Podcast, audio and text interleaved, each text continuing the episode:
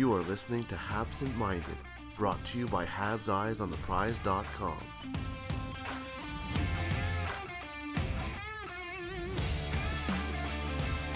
And we're back with number two of the top 25 under 25, and we're joined by none other than Mark Dumont from Montreal Canadiens. It says a lot saying that. I think it's great, Mark. Thank you for doing this. Thanks for having me on, guys. Although I noticed last year you got me on for the number one, and now I'm dropping. I'm dropping to number two in the podcast. That's well, we got you I'm on disappointed. the whole list last year, right? So yeah, no, you are right. Yeah, actually, you know, it's funny because I was um I was listening. I went back and I listened to it just to see what we were kind of saying there, and we were debating whether Kotkaniemi or or um, uh, Suzuki would be number one this year. And and you know, the guy that made the biggest push, even though he finished second in your vote, was the guy we're going to talk about, and that's Cole Caufield. And and let's face it, you you made an amazing interview with Cole Caufield uh, last fall. I think it was when when he joined. Um, um, college when he was going. To, yeah, yeah, Wisconsin. Yeah, it was yeah. going into year two with Wisconsin. Yeah, I had a. You know what's funny, guys? He's he's you know he comes off as a little bit of like a hockey bro, like most of these guys do. Um, he's a hockey nerd. You know, before we get into specifics, there are very few players in around the world, and we can say he's an NHL player now, but that study as much tape as Cole Caufield. And I think that speaks to his desire to want to be elite. You know, all he's ever been told his entire life was that this guy can't, you can't compete. You're too small. You you depend on Hughes. You only score on the power play. You only score because the schedule's easy. Well, I mean, this guy has dominated at every level, and it's not just because he has that elite talent. Yeah, it is, but he has a focus on improving himself. So I, uh, you know, we had a tiny taste of Cole Caufield.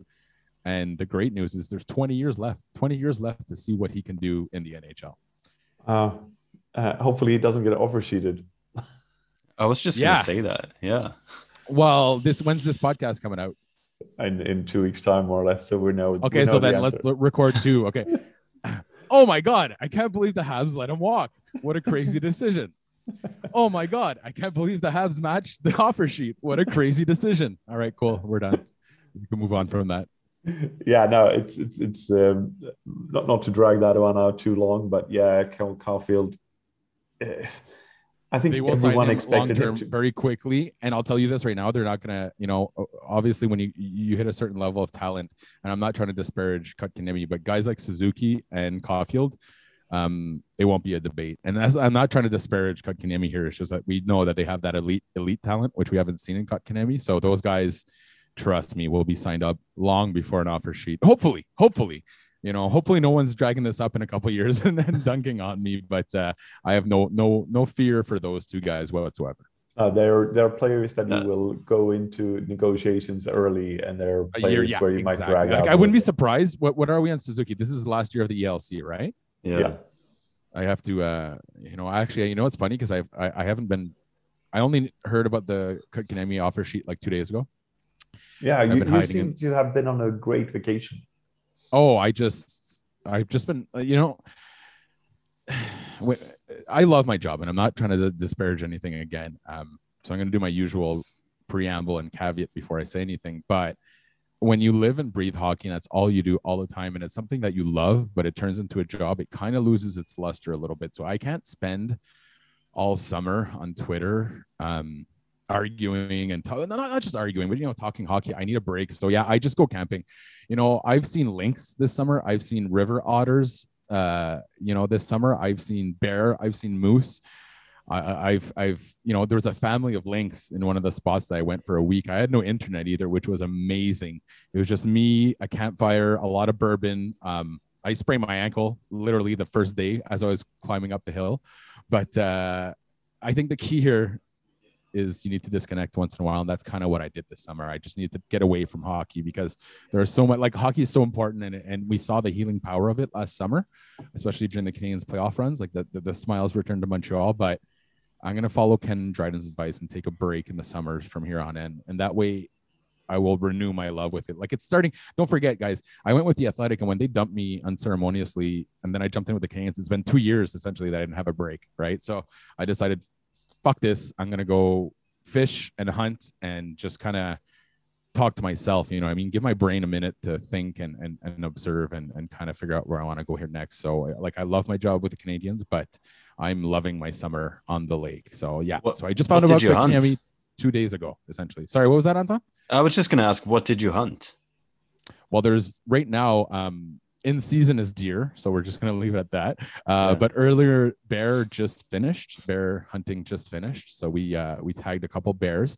And now, wow. before anyone gets upset, um, there are too many bears in Canada right now. The government is encouraging us to hunt them. Uh, so that's just kind of called a cull, and this is all agreed upon by environmental experts uh, that there are too many deer and too many bear right now, and those are that's exactly what I hunted. I would never hunt the lynx. Um, because I, I'd get hunted before he would hunt me. Uh, but uh, yeah, so I took out, I got, you know, a nice freezer full of meat right now. All right. Um, dinner at Mark's tomorrow, right? Yeah, for some bear. And actually, I gave most of my bear. I'll tell you something right now, guys. Um, we, uh, uh it's mostly black bear here, right? Yeah. And um, it, it's not good. Like, I was gonna not... say there, there can't be much fat on a black bear. Like, I mean, it's all muscle, right? Well, here's the thing: it's all greasy muscle. So I don't know if you guys. I know that um, Patrick, you you've had a lot of venison and wild meat. I, am pretty sure. I don't know what you, Anton, but there's some. I haven't had beer like that. Well, bear sure. is greasy. Now, here's the best part. Here's the best part of it. You can go look this up in uh, on online. And I love how we started with Caufield. Now we're talking about bears, but um, if they eat enough berries, they're actually um, marinating themselves. I'm not even yeah. joking. Like if they're in a berry patch, if they're in like a blueberry patch for three weeks and you you you shoot them, which we use a crossbow to do, um, they taste like berries. it's like this greasy, but it's very greasy. Any hunter will tell you bear is very very greasy. Um, me was more the challenge of uh, of hunting it with a with a, a crossbow that was you know you can kill anything with a gun from a mile away. I just wanted to see if I could take it out. And I know again, people will say, "Oh, it's you know terrible, blah blah blah." You hunted an animal, and I, I understand that. However, right now, um, there is an excess of bears in our forests, so this is all approved. Um, maybe not by PETA, but um, by the government. Bear, yeah, well, I mean, I'll just say it this way: I, I, I I think I love animals more than uh, some other people that talk about how much they love animals. I, I, what I what I kill, I eat. I eat every little part of it, and the rest goes to uh, donation for shelters. So, it's uh, every piece of the animal gets used. Indeed. Going back to You're coffee, though, Mark. Yeah. Yeah, right. I'm such a saint for killing a for killing a wild animal and then and then giving it away. Uh, Going back to Caufield though. Um, oh, let's talk about hunting. So, what do you guys hunt? yeah, well, uh, grouse actually mostly. Yeah. yeah. See that that so that would be like our perdrix there. Yeah. I mean, and uh, I'm I'm still my aim for the next two winters will be to get a capercaillie. What's a capercaillie?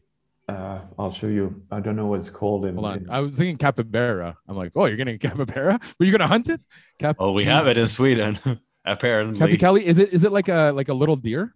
No, it's the big uh, big black forest hen, more like a turkey size Oh, okay. Okay. So is it like a just pheasant? No. Yeah. Okay. Because there's pheasants, there's grouse as well. But here, um, grouse opens in uh in about two weeks actually, and there's this place famous for it. Um, it's called Mattawa. It's not Ottawa. It's Mattawa. Is it and, a uh, famous uh, grouse? You mean? Well, no, it's just a place where everyone goes to. It's called Mattawa Days. Everyone goes, gets drunk, dances to a statue of this guy called Big Joe Mufferaw, who is actually French. His name is Gros Joe Montferrand, who is just this guy who fought with the English. And then they kill birds. So it's a very Ontario way of doing things. Is you get uh, drunk, you you celebrate a guy, and then you kill some birds. We'll stop swearing from here on in. So you were asking about Cole Caufield, right, uh, Patrick?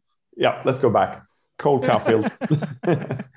Um, your interview, you said he's a hockey nerd, and, and I've, I've come across that with some of the different uh, players I've interviewed as well. That they, they really go deep into hockey, and it doesn't really matter which league they are are looking at. They're looking at certain skilled players that they like to yeah. watch, and and did Caufield mention which kind of players he's looking at? Is it shooters? Yeah. Is it playmakers? Is it shooters? Now, what I found so fascinating, um, now this was, I mean, this is at the beginning of the year. So much has happened since then. I mean, he went on to obviously Hobey Baker, you know, um, they won the Big Ten. A uh, bit of a disappointing elimination in the um, the finals, but then he went, you know, NCAA World Junior Medal, Stanley Cup uh, final. You know, so much has happened since then. But what he said before is that he said, "Listen, I'm not going to score in the NHL with this shot. Um, I need to, I need to, uh, uh, you know, improve it so it beats NHL player, uh, NHL goalies." And when he said he looked at guys like Auston Matthews, and we had a in-depth conversation about Matthews and what what Caufield said here is because I always find it fascinating. This is the new breed of shooters, and it's going to become normal in a little bit. But for now, it's those guys that have the Matthews ability to drag the shot, um, like three inches max. But what that does is for any nerds out there is you're obviously changing the angle of attack significantly, right? And that makes life hell on goaltenders because their brain is um, you know, his muscle memory at this point you know that if a guy's shooting from a certain angle, you have to put yourself in a certain position, but he's masking that. And what I was talking about the hands, I'm like, it's the hands, it's the hands. And he's like, look at his feet, look at Auston Matthews' feet. And then I started looking at Auston Matthews' feet. And this is Caufield telling me this is like, it's all in there. And you notice he does shift his feet. He opens it up to give a, you know, a feint to look like he's going to shoot, then closes it down a little bit, readjusts and opens again to have that power off the back foot.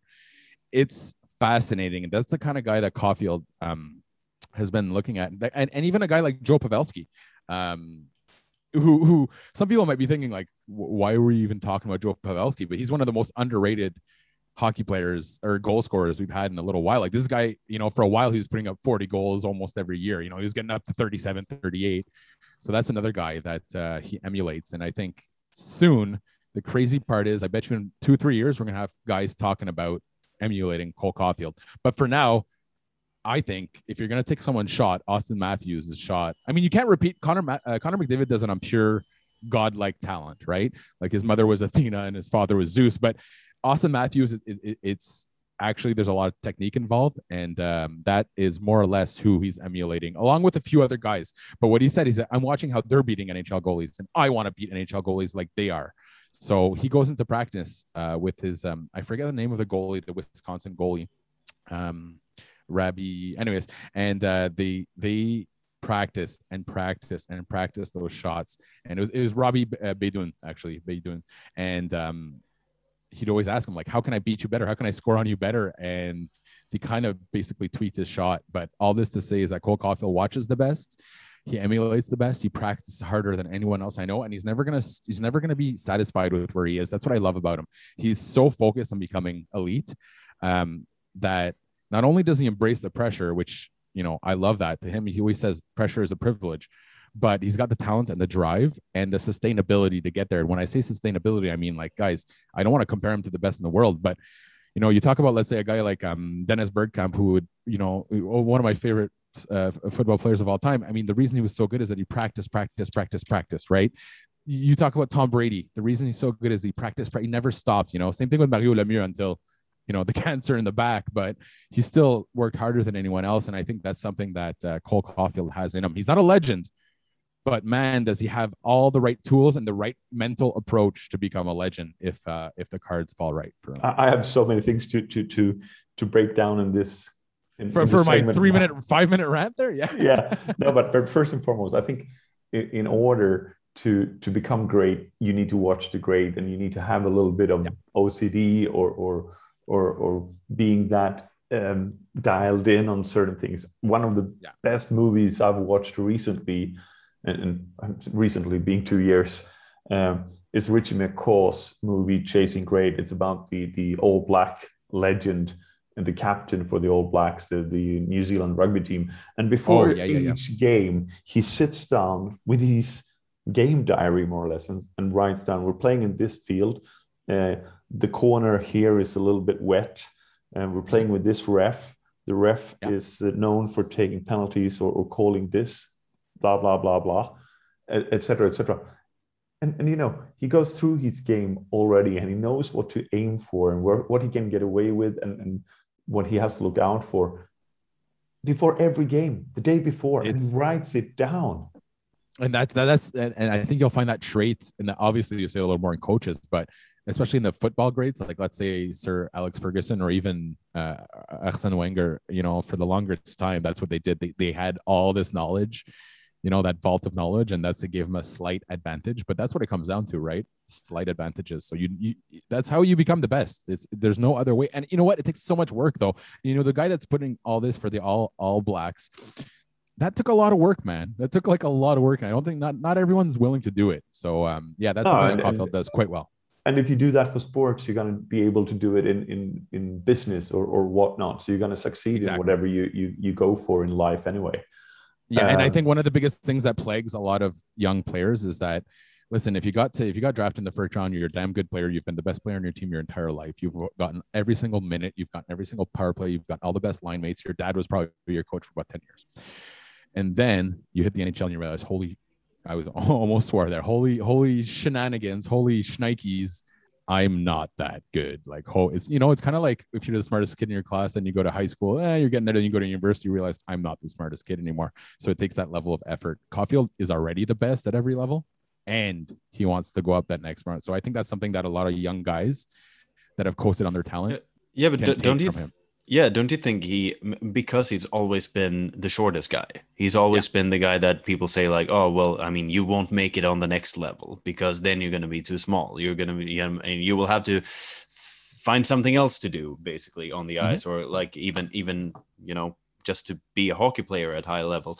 Um I think he's always had that chip on his shoulder just because of that. So every time that when he has moved up a level, I think that he has kind of knew, known that he needed to improve. If we compare him to like another Canadian prospect, for example, we we had a uh, podcast about Joshua Roy, for example, who was selected in this last draft, mm-hmm. um, and he was the first pick of the Q draft, uh, 2019, obviously, and um, it's i think it's more difficult when you've always been the star and you mm-hmm. have everything going for you and you have the right size and you have like everything yeah. looks great you are kind of the quarterback of the high school football team right you have the mm-hmm. size you have exactly yeah yeah but if you're five seven and you're a hockey player everyone is always going to say like well you are not going to make it at the next level and you therefore you always have that chip on the sh- your shoulder and you always have the effort to compete if you want to make it i think yeah. alex DeBrincat would probably say the same thing yeah, no, absolutely. And um, when it comes to Caufield, he's gotten that thrown in his face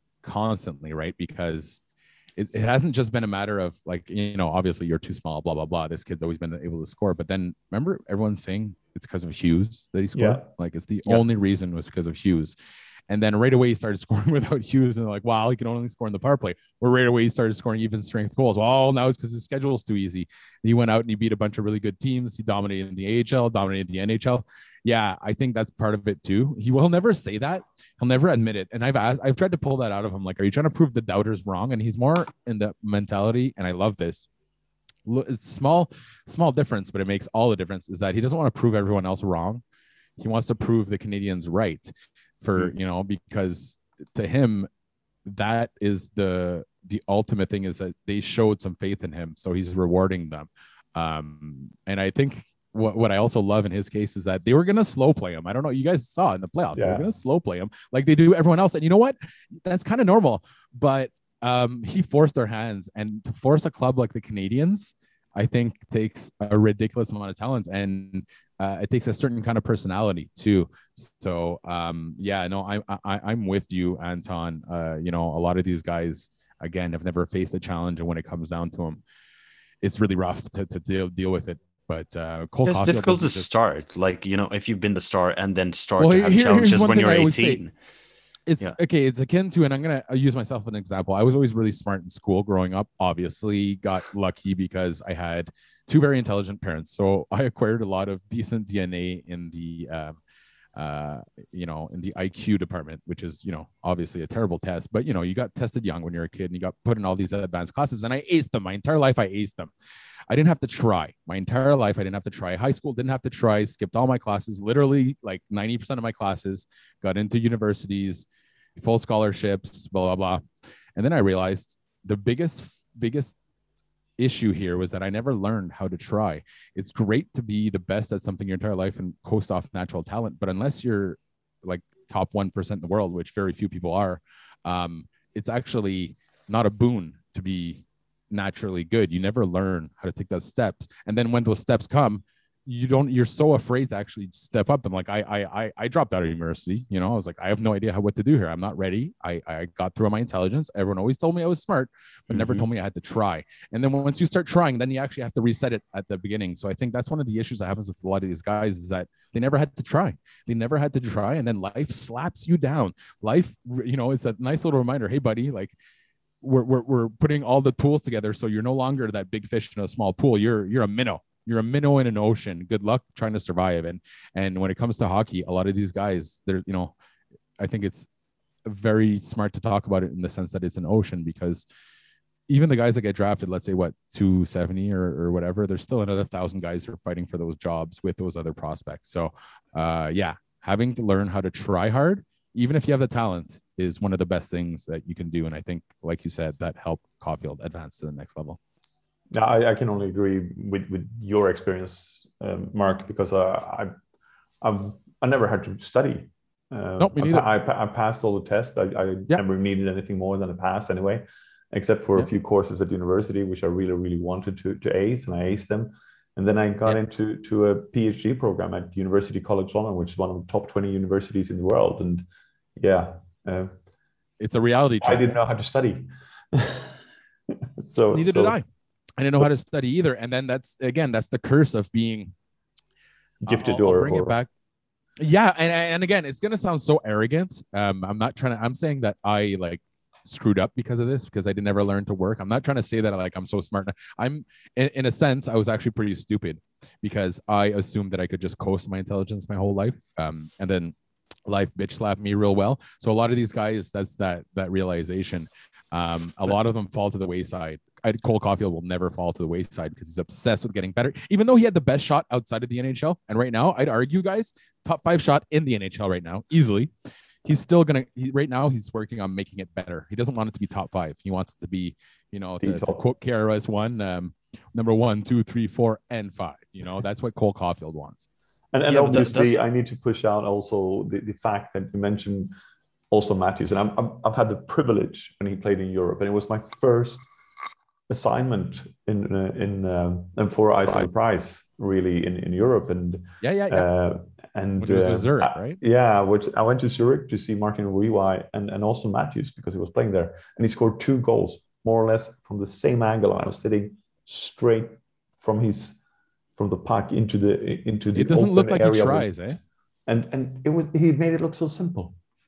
That's why I asked Caufield once. I'm like, "Hey, I'm not trying to insult you, but it doesn't look like you're trying." Him and uh, I don't know if you watched Sean Farrell play for the USHL uh, Chicago Steel. Um, they don't try. And I'm like, explain that to me. And he's like, what do you mean? Obviously, I'm trying. Like, he took it a little, he didn't take it harsh, but he's like, well, obviously, I'm trying. I'm like, I know that, but it looks like you're only giving 20% power. And he's like, well, if I would up that to 90% power, I would lose 30% accuracy, you know, I would lose 40% speed of release. Um, and therefore my goals would go in 20, you know, like I was like, oh shit. Okay. So that's actually part of it. Um, you know, this idea that you need to whip it. If you just use the physics of, first of all, these sticks are, you know, it's space engineering.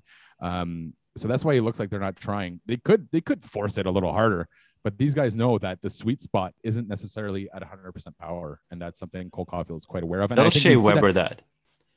Well, that's a different generation, right? Yeah. You know, uh, that generation, they grew up playing with wooden sticks because I know it's my generation. You know, it's funny because I'm always talking about oh Shea Weber's such an old man. Um, yeah, I, am I'm, I'm older than him, but uh, they literally we grew up with Sherwoods, and I'll tell you right now, have you guys ever like? I don't want to sound like too much of an old man, but have you guys ever skated around with a wooden stick? Yeah. No. No. The, the only okay, like like the good old that. Sherwood there, like a CCM like lumber there. No. Yeah. No.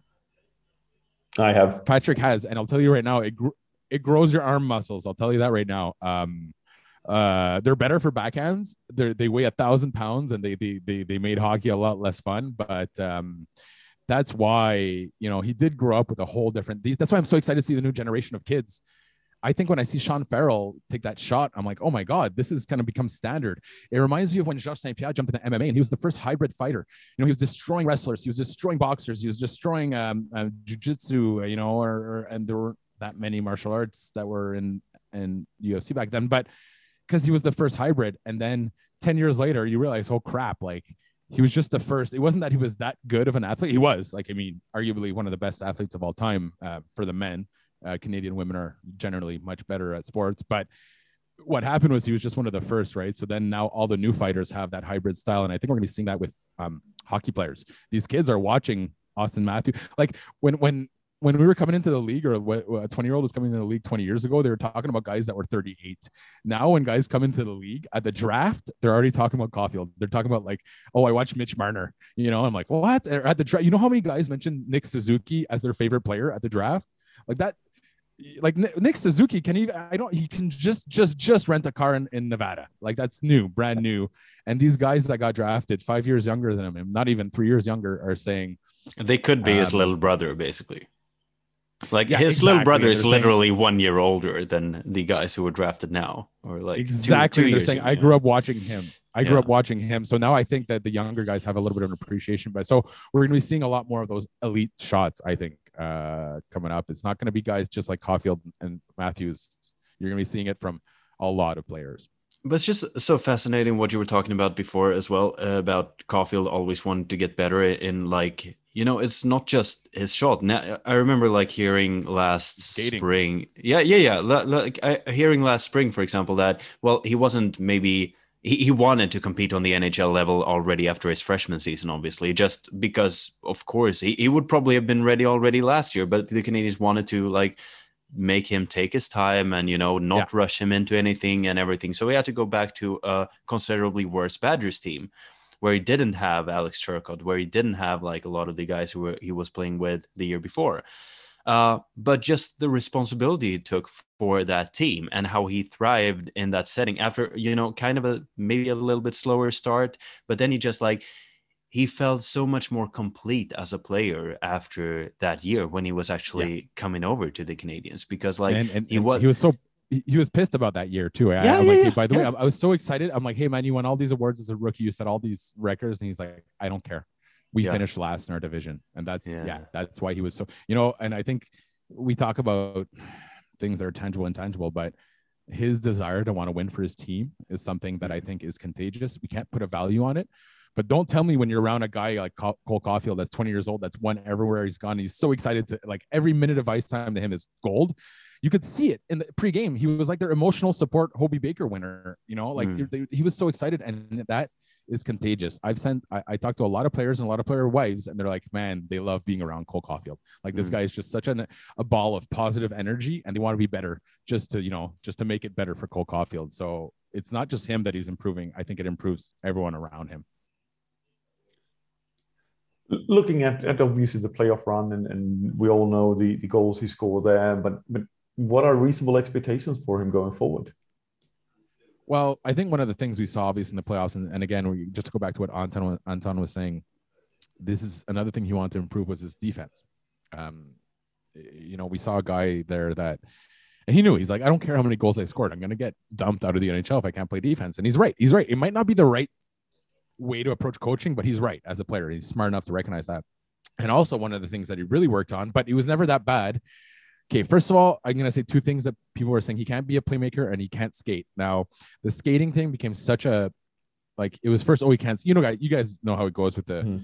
with uh, rumors. Eh, around draft is like, okay, he can't. He's not a great skater. Two weeks later, oh, he can't skate. Three weeks later, like this guy's a peg leg pirate that roams the open seas and steals booty from privateers. There, you know what I mean? Like he's missing a leg essentially. And we saw He's not the best skater in the world, but he's so elusive. That's one of the things we saw in the playoffs. This little bugger is elusive. He's he's you know it, it, it, it, I don't know how to describe it, but holy, it's like watching a pigeon walk right under a bus, uh, you know, a bus that's turning in downtown there. But the pigeons, you look look this up, they see life and like they see about ten thousand frames a, a, second. Well, maybe not ten thousand, but they see life in slow motion, so it's easier for them to deke in and around those tires. We think, oh my god, they're gonna get crushed. They move out of the way every time. Cole Caufield has some of that same ability, except for the, the, the buses are big lumber, lumbering defensemen trying to hit him. He's that little pigeon on the ice that sees everything a little faster, and he's just so elusive. We saw it. He's hard to hit.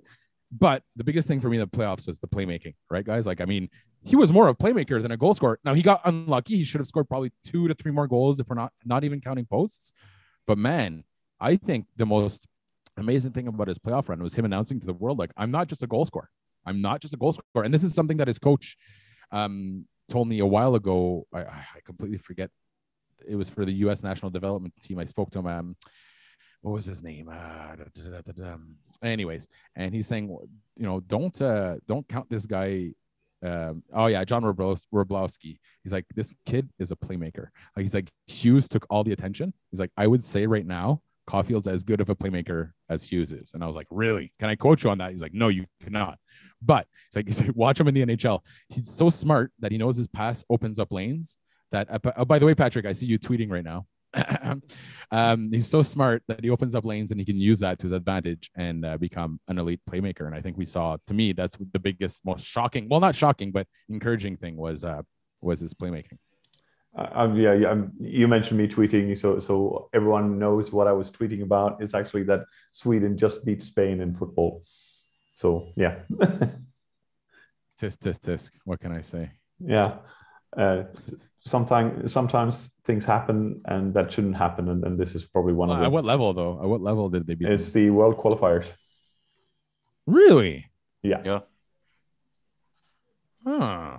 But Spain well, it's old news when when this comes out. It's old news, and everyone will already know that Sweden is a top team in the world in football. Oh, Obviously, and the question by... is only when which team are we going to play in the final now? That's the only thing that matters. Mm. Well, and don't forget, you know what's pretty crazy here, and I love how we're going to get off off topic, but Canada's still in the running to qualify for the like. you mean the Canadian women are, are are are about to qualify for the men, right? Oh yeah, well, I mean, you know, it's funny because we see that. What's the name of that? Uh, the the rapist there that uh, Man United signed there, Ronaldo. You know, everyone's talking about oh, highest highest goal scorer. Um, yeah, no, uh, highest goal scorer just finally won her gold medal. And I'll tell you what what, what I found so fascinating here is that I I, I don't know about this, Mark. I'm having hearing that there's oh. some connection problems. Can't hear you. Can you not hear me? I was joking because you beat Sweden, obviously. Oh yeah. Oh, okay. Mm. Well, um, I guess you shouldn't have tackled Sinclair. Actually, I think she might have gone down a little bit. But what was so cool there was that these the girls that scored the goals all grew up watching Sinclair. Like, imagine having that kind of impact. Uh, you know, I think I think I think you could say right right now, right up there with Marta.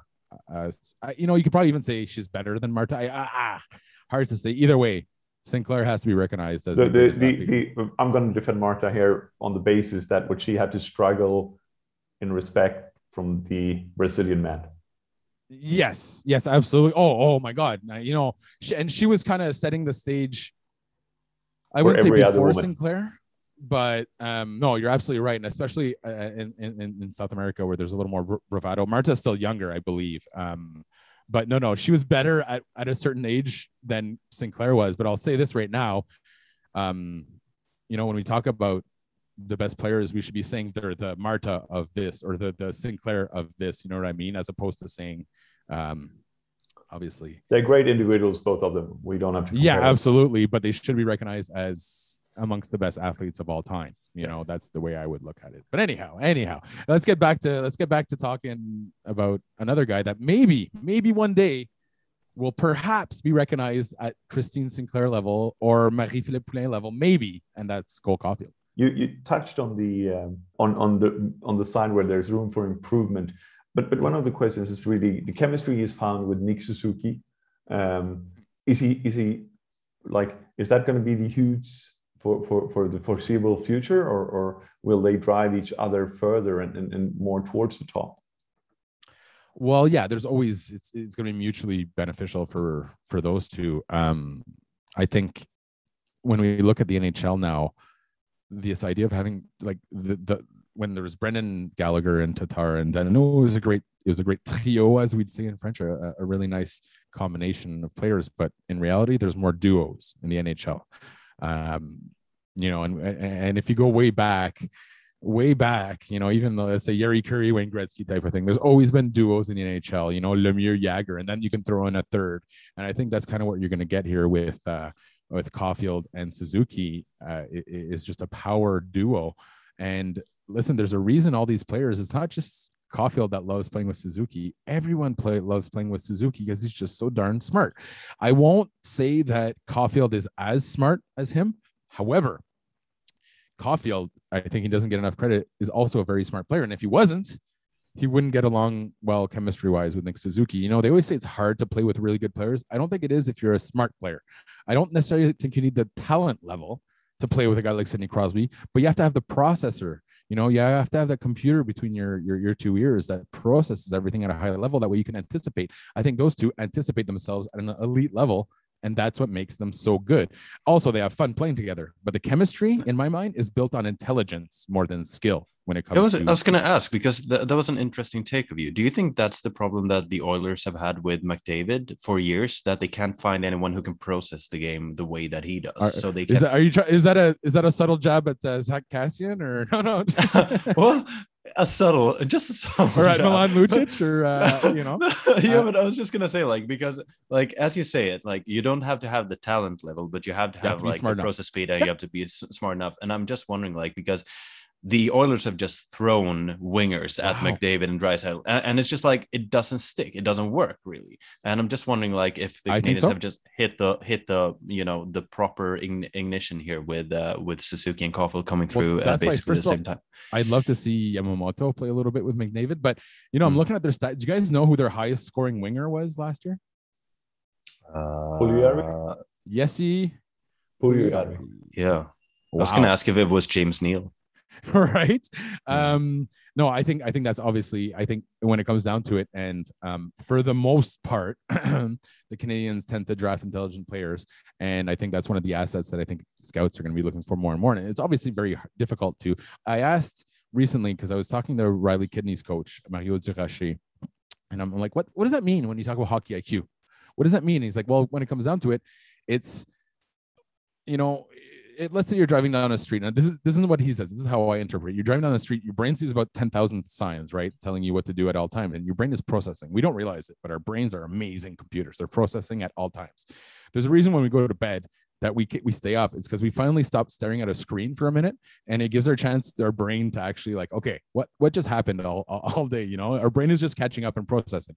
Now, when it comes down to a guy like Riley Kidney, I said, what makes him smart? And he says, well, you know, uh, he makes the right decisions all the time. That's what it is, is that they can trust him. Okay, not all the time, but like a 90%, which is huge. Because when it comes down to hockey, it's, it's, all it is, is that it's the variables. Um, you know, none of them are uh, what's the word for constant? None of them are constants.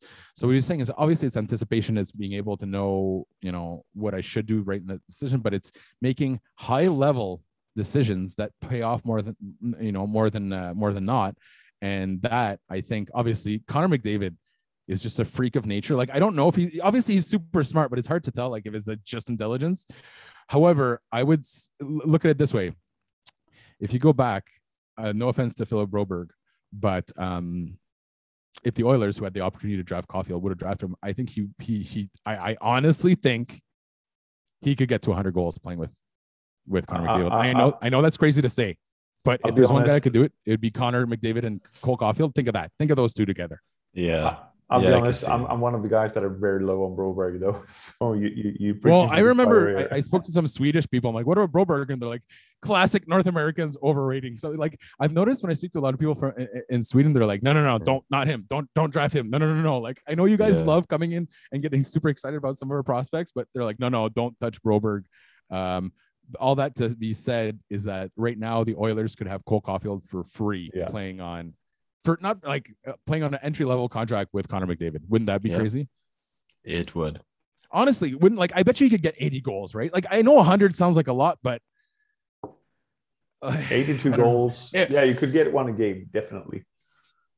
Yeah. Yeah, it wouldn't be impossible. That's the thing. Like, I mean, it, it, just sounds like, I mean, it's it would be a lethal combination. And we saw the kind of goal scoring numbers that, yeah, it was at USNTDP level and everything, but we saw the kind of goals that Caufield put up with Jack Hughes as partner. Right. Who's who's like he's okay.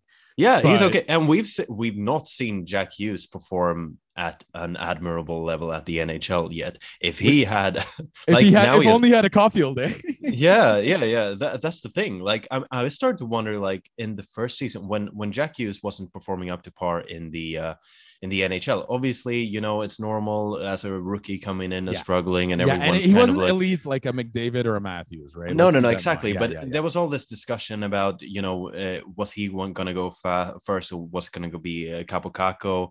Um, and then you saw both of them struggling. Yeah, and actually uh, Kirby especially kind of, really struggled. Yeah, yeah, yeah, exactly. But then I was just like. I started to think like, well, what if we've just been wrong all this time? What if it's been Cole Caufield actually driving the line and Jack Hughes needing someone like Caufield on the line because we always right. assume that the winger needs the center to produce. But what if the center actually needs the winger who actually understands him in, in such a way that he can. But I mean, if Cole Caufield is open and he can score, then there is always someone that Jack Hughes can pass. And that's the thing. Like, you know, we, we always kind of over, I wouldn't say overvalue, but, you know, we, we tend to want to value centers higher at all yeah, times. absolutely. Absolutely. But when it comes to duos, you need that. Okay. One thing that I'll say here, and I, I'd love to go through my records and go find it because I was working for a former employer at the time, but when Cole Caufield got drafted, John Wroblewski, who I don't know if you guys remember correctly, but um, the U.S. National Development Squad, like they they had something like 12 guys going the first round, yeah. right? I mean, it was it was ridiculous. Caufield was like number six or seven. Yeah, yeah, yeah. Like he came right after Cam York there. Remember, yeah, remember the only thing like, I remember from that draft is the Philadelphia fans thinking of getting Caufield. And then, and then yeah, from the U.S. National Development, yeah, they're like, "Woo, woo, life is great." They're like, uh, "Cam York," like, "Oh, oh, was it? Yeah, it was Cam York right before, and then right before, and then there was Spencer Knight before that. There was Matthew Boldy, yeah. who I think is going to be yeah. really good. There was Zegras, who's also going to be very good. Turcotte, eh, not that great, and obviously Jack Hughes. All this to say, John Wroblewski eh, totally interrupted our scrum, which a lot of uh, the uptight, uh, uh like uh, update journalists to self-important journalists to a lot of them are colleagues. And i'll tell this to their face. They think they're way too important for this. They're so pissed off that this guy was trying to push through. And we were about to witness one of the most amazing moments is that he just grabbed Caufield and he hugged him so hard. He's like i'm so fucking happy for, oh sorry. I'm so bleeping happy for you. Man like you're gonna be a star is what he just told me. He's like i'm so and he didn't do this for anyone else but he he went right through after all his guys got drafted went straight to Cole Caufield so i being you know, I didn't want to fight with the crowd to ask these terrible questions about to Caufield, you know, the generic stuff like how long are you gonna, how long will it be until you learn French, that kind of garbage. So I went to John Wroblewski and I'm like, why were you so happy? He's like, watch him. He's gonna be the best of the bunch, man. He's gonna be the best of the bunch. I'm telling you right now. I'm like, yeah, but he needs a guy like Hughes, eh? And he looks at me, he's like, well, I'll tell you this right now. Go look at those goals and tell me who was more important in all of them. I'll tell you right now, more than 50% of the time, Cole Caufield started those plays. Yes, Hughes did the last pass, but Caufield was the one that starts. He said he doesn't just finish the plays, he starts the plays. You need a guy in the middle to help that, but Cole Caufield is not just a goal scorer. He drives the offense. And uh, I think that's why Wroblewski was so happy to see him go top 15 because he knew this kid has all the potential in the world. Like, and it's been hard, right? We don't want to be too excited about him, but man, like he makes it difficult for us not to be excited. You know what I mean? Yeah, he didn't so, just force the Habs to put him in the lineup in the playoffs, which is unheard of. I mean, we saw what happened to Romanov, and I was okay with that. That's normal for guys that age. But right now, like you know, maybe Zegras has a chance, Trevor Zegras, but the Calder Trophy, people are giving it to him already, and it's it's not because they're exaggerating. Like this kid has been dominant, and his underlying numbers fantastic as well. But it's also it's also so fun because I remember draft night 2019, and um, my friend was visiting me in Rome at the time, and he's a Rangers fan, and they had the second overall pick, and he was really excited about that because they were going to get Hughes or Kakko, and then they got Kakko, and you know he was happy about that. But then, you know, I started saying like, what if Cole Caufield drops to 15 where Montreal was going to pick? Right. And he was just like, yeah, that's not going to happen. And just like, you know, pick after pick went by and Broberg went and, and uh, Victor Soderstrom went and Boldy went and, and Spencer Knight went. And all of a sudden winner next year went because it's going to be Moritz Seider. Yeah, yeah. I was just gonna number say six. Seider that went, was but he's yeah. he's pretty darn good. But Turcotte, Yeah, in my opinion, Turcotte went fifth, and you're like, what's going on here? Yeah, but it, uh, were a lot of surprises. We weren't expecting Kirby Dach to go at three. Then he he's been great. Like I was expecting afterwards, Byr- you know, Byram to maybe go at three, but yeah, yeah, I was expecting Turcotte to go at three, but you know that was a miscalculation.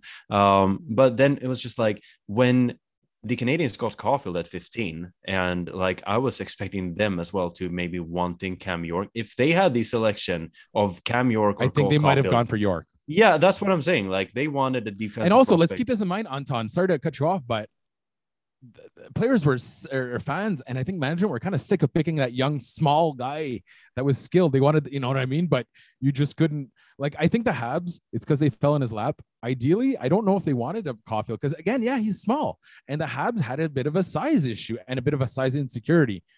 That being Right. said, um, I mean, you know, he stood taller than almost everyone in the playoffs, and I think that says a lot about Cole Caufield. Yeah, but that was the fun thing as well. When when I sat there like on draft night, I think I was the happier of us too. He had like my friend had just you know got the second pick in the draft and everything, but like it just felt like such a such a blessing to get that kind of a goal scorer who had just put, put up seven yeah at 72 goals and just like this is only because he's five seven, obviously. But then we had just saw uh, we had just seen Alex DeBrincat put up huge numbers in in uh, in Chicago as well. So it's just like, well, you know, like, and obviously you couldn't know, but it was just the feeling was just there that well, this could actually be something special because at 15 normally, like who who went to 15? Normally, you year? get you get like a fifty percent shot of him being an okay NHL player at 15 Exactly. You know, Like- maybe maybe that's high, probably. like high. you can get a Jakub Zboril at 15 or like Yeah, yeah, you yeah. know in, Yeah, in that draft it was actually I, I think it was um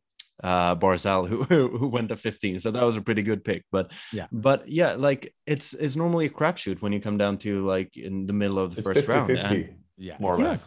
yeah but even if you get 50 50 even if you get like a good NHL player it doesn't normally turn out to be something you know that can be changing for your franchise Yeah, yeah, exactly. top Whereas, whereas you get a top Cole four Caufield D-man. is a game breaker. He's a game changer that the Canadiens have been looking for since Guy Lafleur. I'll make this quite clear. The Canadiens have never even. I'll say this even more, and I, I know that I'm hyping. I'm hyping them so much, but Guy Lafleur did not have Cole Caufield's talent. Obviously, it was a different league, a different era.